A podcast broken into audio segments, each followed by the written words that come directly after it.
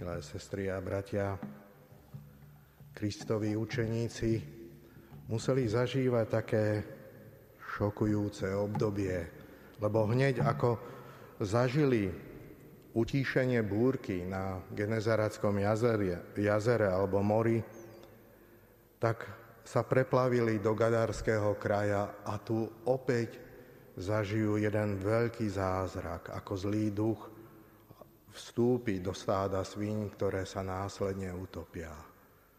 Skúsme sa na chvíľu tak žiť do tej situácie alebo do kože tých obyvateľov Gadarského kraja, keď prišli a videli utopené stádo svíň v mori a potom na druhej strane videli uzdravených dvoch mužov, ktorí sú zdraví, ktorí, v ktorých už nie, nie, nie je zlý duch. A uprostred Ježiš, Kristus, ktorý sa pozerá, ako budú reagovať.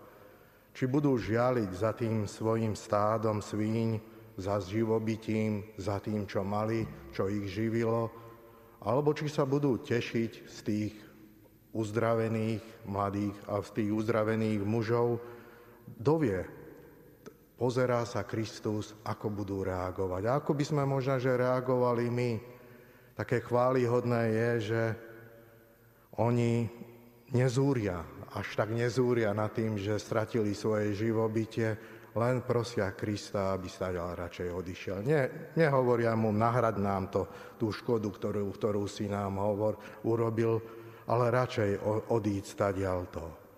A viete, táto, táto mentalita sa podobá aj mentalite tohoto sveta, lebo tiež súčasný človek má svoje oblasti alebo má svoje oblasti v živote, kde nechce, aby Kristus zasiahol, kde nepustí ani samotného Boha do týchto oblastí.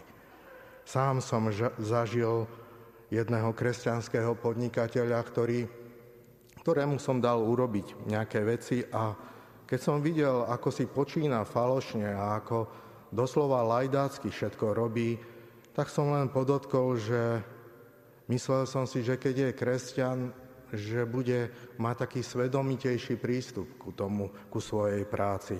A on mi na to hovorí, Boha mi do práce neplete. Toto je iba vyloženie moja záležitosť. A viete, a toto, táto mentalita môže postihnúť aj nás, aj my vo svojom vnútri môžeme mať oblasti, vzťahy, do ktorých nechceme, aby zasahoval Boh, ktoré chceme si nechať pre seba, ktoré si chceme vlastne užívať podľa svojej predstavy a neuvedomujeme si tú dôležitú skutočnosť, že všetko, čo máme, je od Boha darom. Všetko, čo máme, doslova je od Boha. My nič nemáme. A Boh nám to daroval, aby sme to spolu s ním užívali, aby sme spolu s ním tento život prežívali v jeho svetle. Okrem tohoto to dnešné evanelium má ešte jedno veľké posolstvo. Spýtuje sa, ako sa vlastne správame k ľuďom, ktorí sú na okraji spoločnosti, ktorí sú nám nepríjemní, ktorých obchádzame ako, ako tých dnešní, ako ľudia v tom dnešnom evaneliu. Radšej sa vyhli tým posadnutým. Ako sa my správame k takýmto ľuďom? Či sa, či sa vôbec za nich asom trocha pomodlíme?